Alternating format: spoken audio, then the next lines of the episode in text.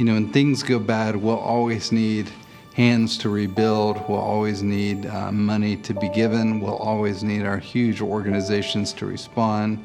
But we also need innovation and new ideas in times of need. You know, especially with all the technology we have these days, we need um, innovators. And I like to fill that little gap. Welcome to the Jesus Calling podcast. Today's guests are driven by their faith to find a greater purpose for their lives and use their talents to help others and to reflect God's glory in our world. Photographer and social entrepreneur Jeremy Cowart, and TV host and writer Elisabeth Hasselbeck. Up first, Jeremy Cowart is a renowned photographer and the founder of the Purpose Hotel. As an artist, Jeremy endeavors to use his creativity to put the spotlight on situations of need. He discusses his mission of creating an intersection between empathy and creativity and finding his true purpose. My name is Jeremy Cowart. I'm a, a, photographer based in Nashville, Tennessee, and I'm also the founder of the Purpose Hotel. I was a, a painter first, and then over time became a graphic designer. Did that for a few years, running my own company, and then uh, started shooting just out of curiosity, wanting to explore and learn cameras, and then realized that's all I wanted to do was to be a photographer. And so, because photography got me out to travel, got me out meeting interesting people away from the computer. So, yeah, I fell in love with it. I released a, a life story um, where I said greatness should serve a greater purpose. So, I have a new book called I'm Possible, and it's essentially just my life journey. It's not really about me, because my story I feel like is everybody's story. It's overcoming the words I can't, overcoming fear, overcoming doubt. Um, and when I say overcoming, I really mean jumping into those things, jumping into fear, jumping into doubt, knowing that God has laid this before us. And so we have to go into it, go into the darkness. Um, it's really how we have to get in a rhythm and exercise of, of doing believing, not tearing ourselves apart, and just seeing what we learn from that, even if it does fail. Because in every failure, we still learn. So it's then taking the nuggets of information we learned in the failure. Like I've built apps, I've launched nonprofits, I've launched an online training business, I've done all kinds of things. And some of those I would consider commercial failures. But to me, I still learned so much about collaboration and teamwork and so many other things. So um, the book is really a story about um, uh, doing things through Christ who strengthens us, chasing those ideas, those paper wads He gives us and gives us, and then just learning through the process. I just love doing things that actually help people, whether that's telling a story or doing whatever, but it has to also be super creative. So I've recently added a mission statement to my website that says, um, my mission is to explore the intersection of creativity and empathy.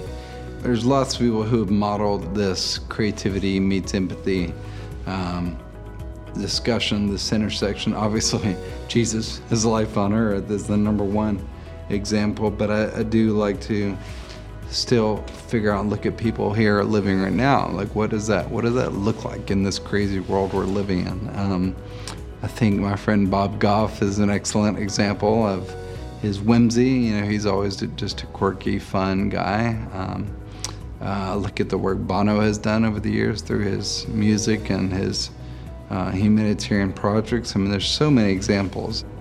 It's just a realization over time. It's not like I set out on that journey years ago. This is just a recent thing looking back on my work. Oh, I've done things like after the Gatlinburg wildfires. I went and used my creativity in a very different way to help tell the story. Some wildfires hit East Tennessee uh, in Gatlinburg, and I had grown up going to Gatlinburg a lot with my family, um, and so it felt like a second home in a way. And uh, I was sitting in church when my pastor Darren Whitehead was speaking, and I just kept like thinking I wanted to do something to help, and um, the words drone and a mattress hit me. Uh, I had never used drones. I didn't know how to use a drone. I didn't own a drone. Um, but uh, I went and found some drone guys and got a cabin rented. And I just had this vision of a drone photographing these homeowners in their old home, laying on a white mattress in this stark, dark brown and black uh, rubble of their former homes, and I thought the emotion of that could help tell their story. And um, so we spent five days photographing about 20 families, and um, you know that project ended up uh, being featured on Time magazine and all over the internet, and helped raise money for these people to rebuild their homes. After the uh, Haiti earthquake in 2010, um, you know, some 200,000 people died, and it was just, we've had a lot of disasters since then, but I'm not sure many have been that devastating. I mean, you had, there hasn't been anything that's wiped out 200,000 people. Um, and so I was just so, um, just devastated watching the news and seeing what was going on. I wanted to do something myself to help. And so um, figured out a way to get down there and just tell stories of people because the, the media was not telling stories, they were just showing the stats. This is how many buildings have fallen down, this is how many people have died, but I wasn't really hearing the, the humanity in it all. And so I just went down there myself and wanted to give people basically a microphone in the form of a photograph to kind of a visual tweet to tell their story and it ended up being showcased in the United Nations to help raise more money to rebuild Haiti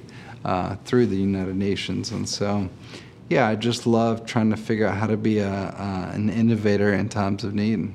When I go into situations of helping others, um, I have to really figure out how to, how does this actually help.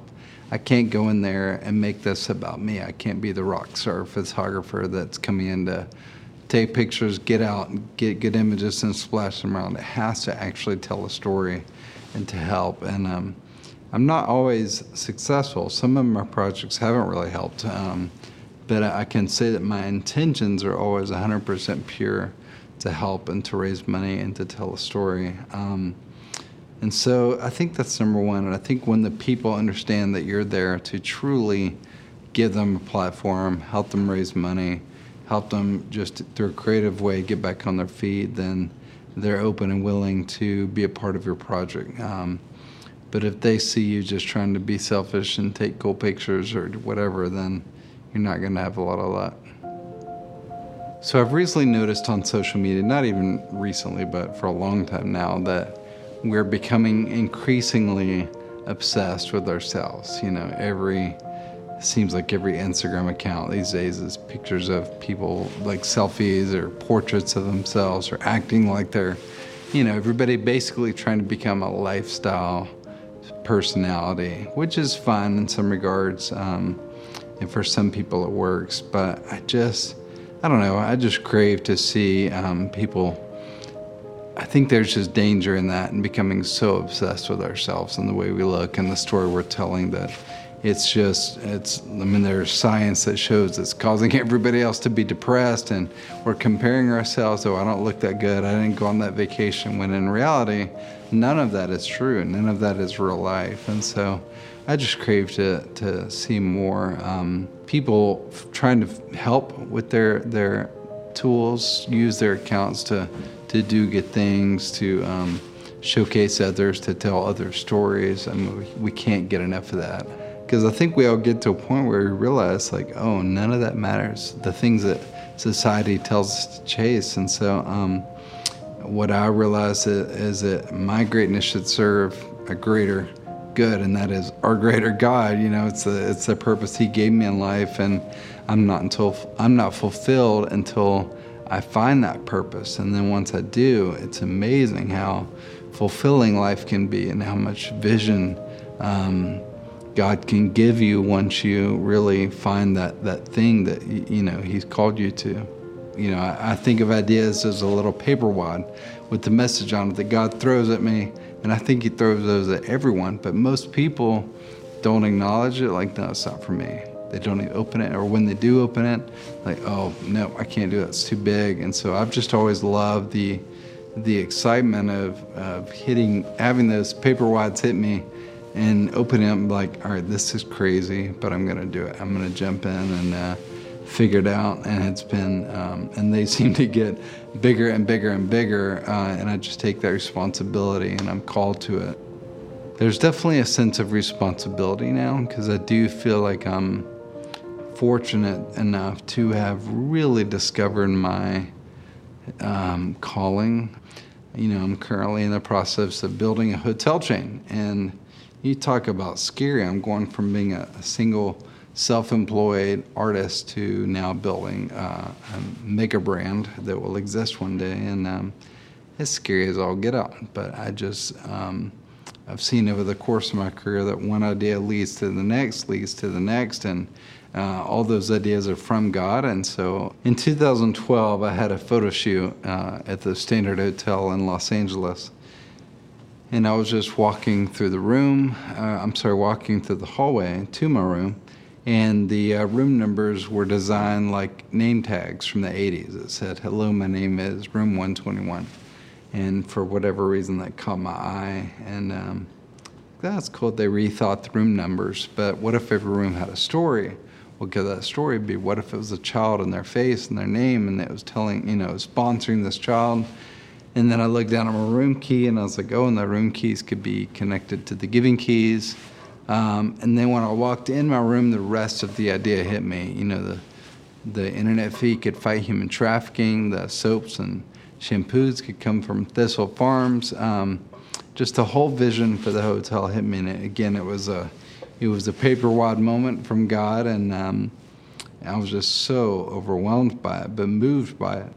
And then I spent three years, literally from the age of 35 to 38, saying, Nope, God, you got the wrong guy.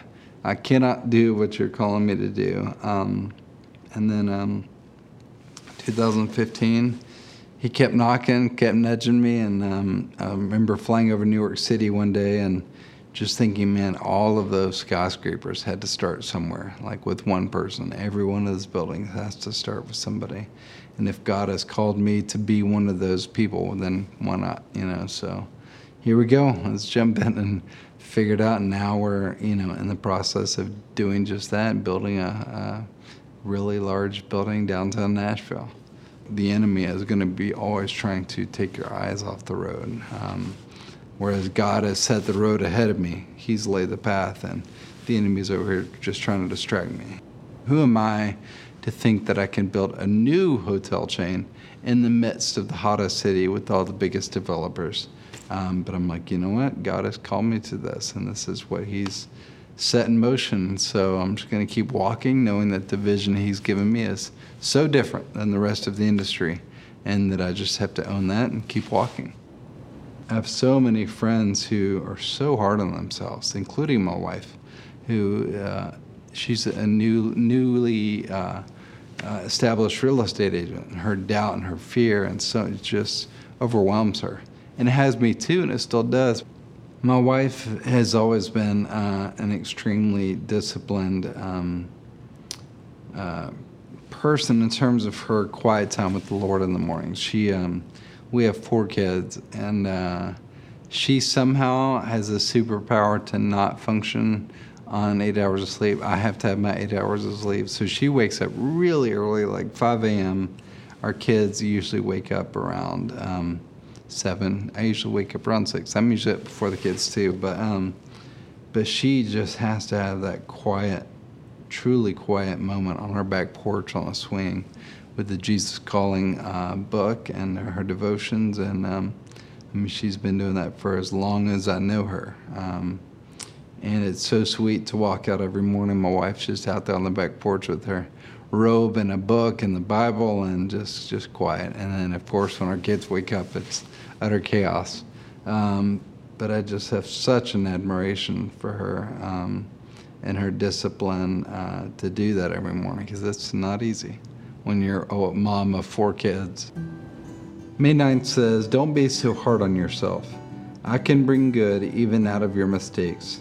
Your finite mind tends to look backward, longing to undo decisions you have come to regret. This is a waste of time and energy, leading only to frustration. Instead of floundering in the past, release your mistakes to me. Look to me and trust, anticipating that my infinite creativity can weave both good choices and bad into a lovely design. Because you are human, you will continue to make mistakes. Thinking that you should live an error free life is symptomatic of pride. Your failures can be a source of blessing, humbling you, and giving you empathy for other people and their weakness. Best of all, failure highlights your dependence on me. I think when we carry our ideas and our dreams by ourselves, we're only going to continue to get demolished by the doubt and the fear. But when we speak those things, when we text somebody or email somebody or just share our dreams, then we've held ourselves accountable. And then our loved ones can say, Hey, hey, how's that? How's that dream going? You know, what are you doing? And I'm like, oh gosh, I guess I, guess I have to start. Because that's what I did for three years with the hotels. I would just, even on stage, I would tell audiences, I'm going to build a hotel. I didn't even believe it in the moment. Um, but then there there becomes this this swell of community that starts to really support me. Okay, I really love that hotel idea. Like you need to do that. And even my, wife in the middle of the night, sometimes she would just say, "Gosh, I hope before you die, if you do nothing else, please pursue the Purpose Hotel." Um, and I could have just kept that idea from her, but she was the one just over and over and over just telling me, "Please do that." So I think we have to speak things, if nothing else, just to build up the community around us to believe in us. I'm a photographer, I've just got a camera, but I'm just going to take pictures of people and show them the beauty of who they are. Nothing in it for me, it's not a portfolio thing, it's just giving ourselves away. And um, I think anybody can do that, you know, uh, even if it's not your specific talent, even if it's giving yourself away and listening to somebody or loving somebody. That's what God calls us to do from the get go. So it's the most beautiful thing we can do.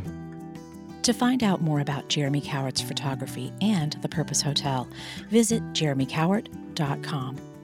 You can pre order Jeremy's new book, I'm Possible, from your favorite book retailer today. Stay with us as we continue our discussion about faith and purpose with TV show host and writer Elisabeth Hasselbeck after this brief message about a beautiful new edition of Jesus Calling.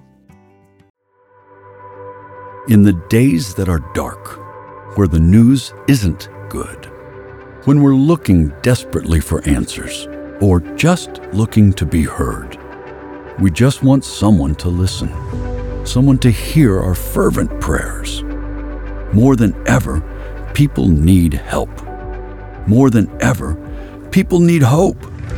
And more than ever, people need to know that they are heard. Jesus Listens is a 365 day prayer devotional with short, heartfelt prayers based on Scripture, written to deepen your relationship with God. Learn more about Jesus Listens and download a free sample at jesuscalling.com slash Jesus Listens.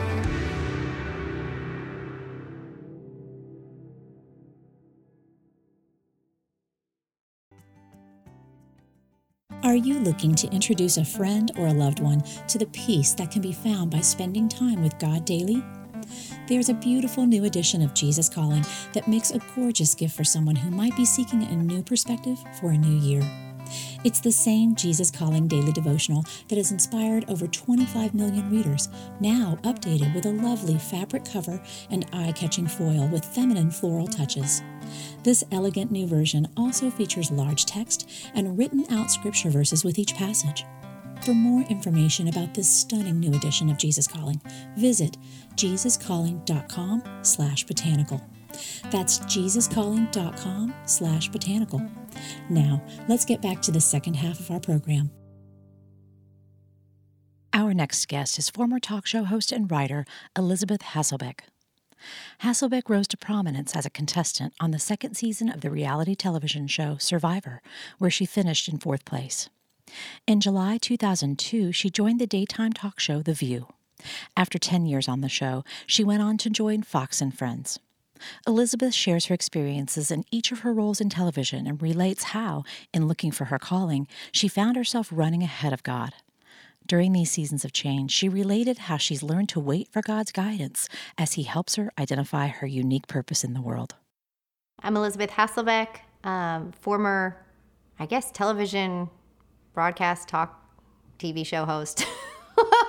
whatever that title was, um, blessing along the way to, to do that. And now, um, currently enjoying season as CBO, Chief Breakfast Officer in our home, and um, just enjoyed a real writing season that came unexpectedly in the quiet of taking some time off.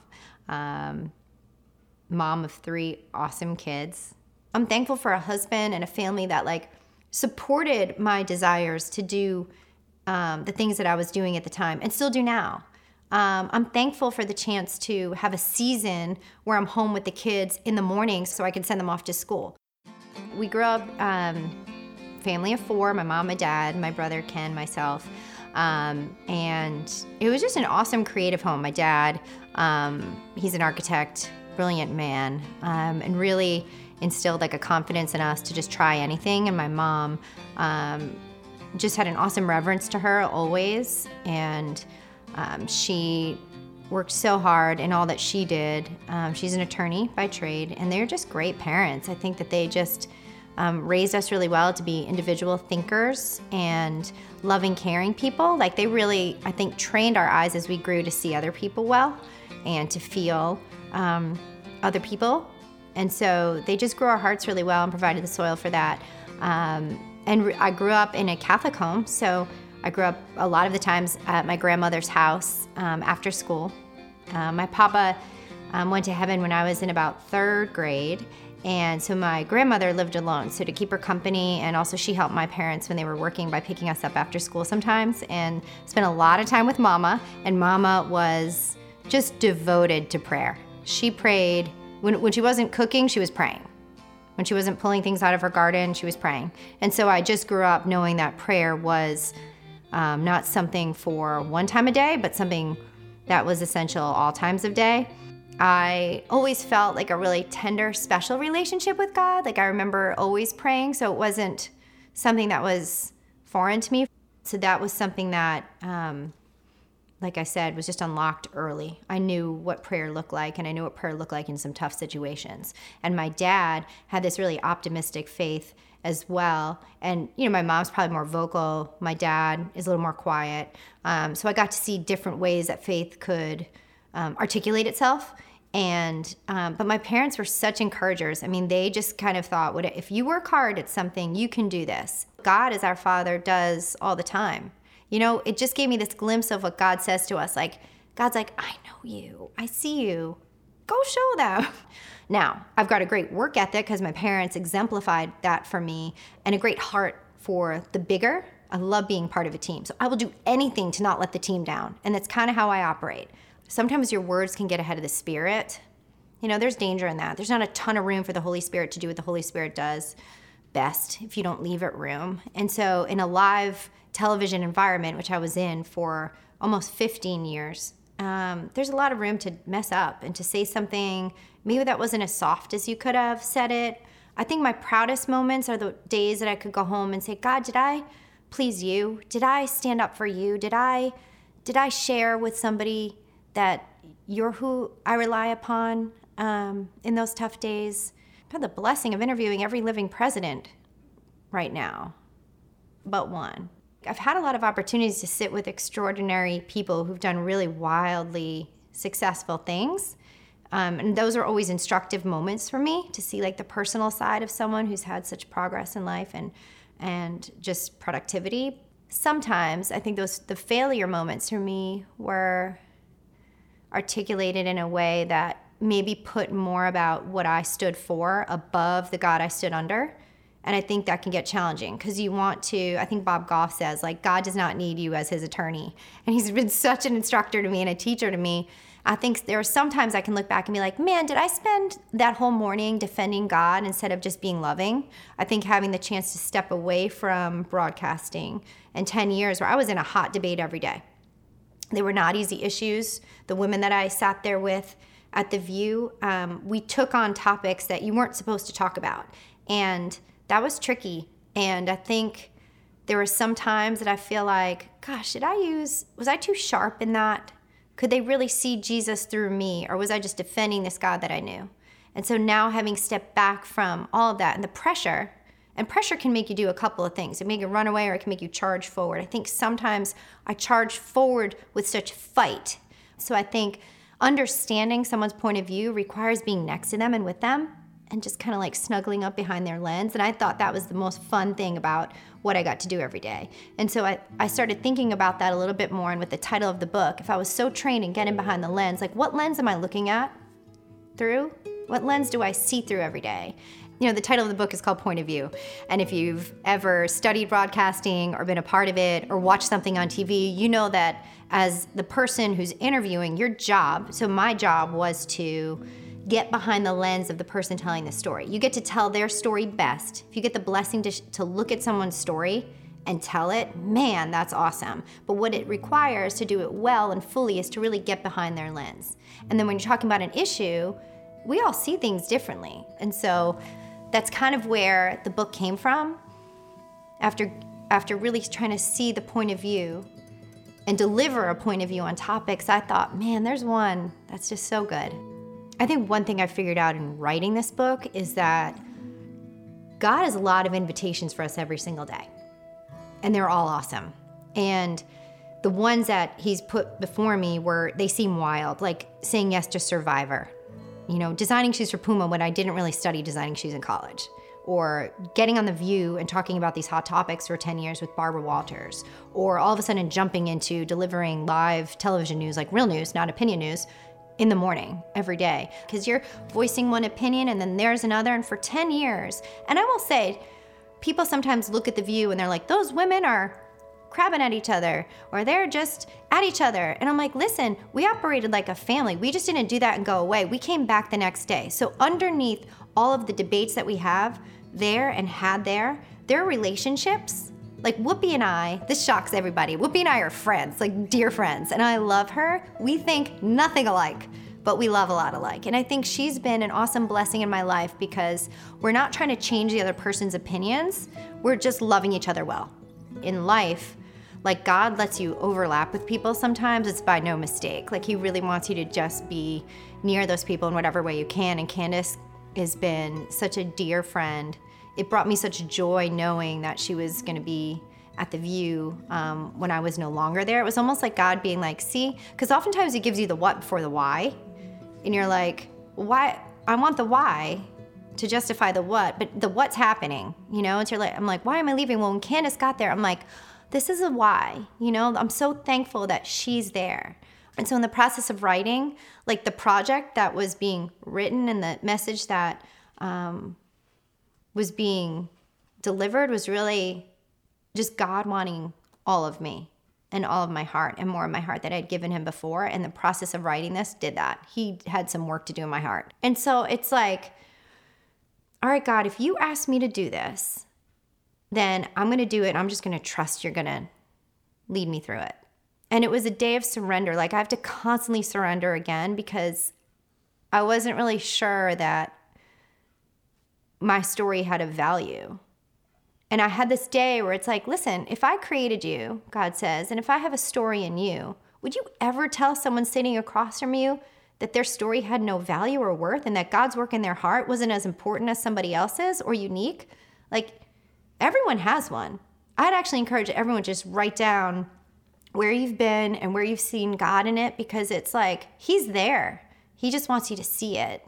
And so for me, it was just casting out that fear that this just wasn't going to be what someone thought it would be and it would let somebody down. I believe that God met me at Fox, but I do believe that I kind of went ahead of his blessing and sort of sought it out for myself. And he was so good to me. He put awesome people waiting there for me. He knew I was going to like you know, ask him for his blessing as I was like rounding third, stealing home, trying to get a job to prove to the last place that had me that didn't want me anymore that I still had value.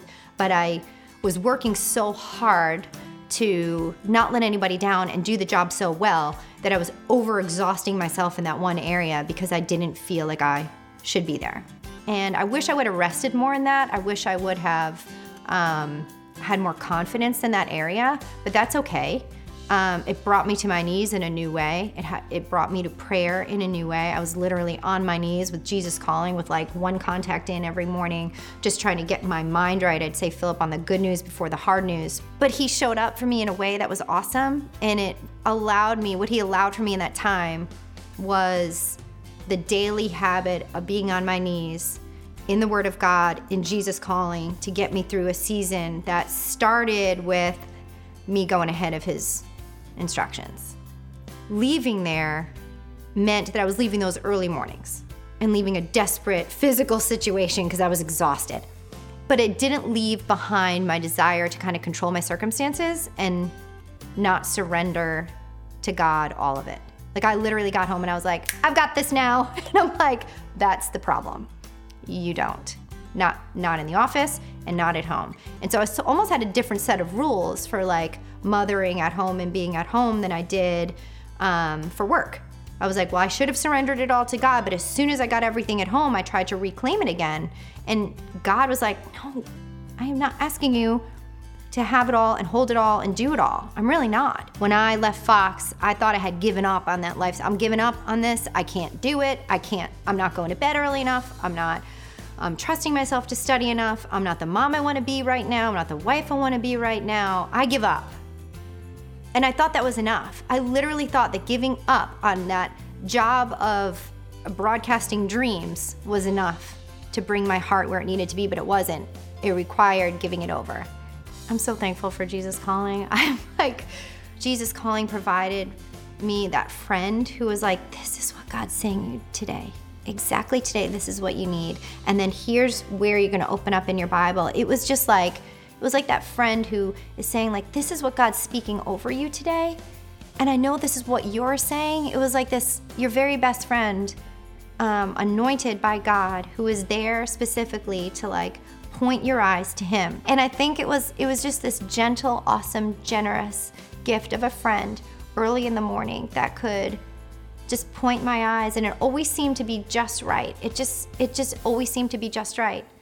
Like I'd oftentimes like I'd say to Tim, I'm like, I mean, does Sarah Young know? Like, does Sarah know that I'm leaving work tomorrow?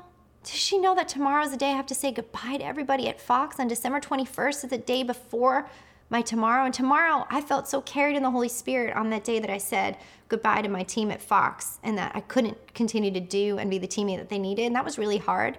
And the day before, I was filled with worry and filled with what ifs like, is this the right decision? Is this the right path you have me on, God? And I opened it up, and it was exactly about that. And it says, My plan for your life is unfolding before you. Sometimes the road you are traveling seems blocked, or it opens up so painfully slowly that you must hold yourself back. Then, when the time is right, the way before you suddenly clears through no effort of your own. What you have longed for and worked for, I present to you freely as pure gift. You feel awed by the ease with which I operate in the world, and you glimpse my power and my glory. Do not fear your weakness, for it is a stage on which my power and glory perform most brilliantly. As you persevere along the path I have prepared for you, depending on my strength to sustain you, expect to see miracles and you will. It was like, is she here? Sarah, are you here? But I tell you what, God has used her. And I, t- I meet so many people who have been like, you know what? I felt that way too. I don't think that I could have gotten through that season without just the daily on my knees in the dark with the light of my phone or flashlight on Jesus calling. I don't. It was a huge gift to me. It was a huge gift. I'm having a hard time keeping myself together during this because, you know, I really felt like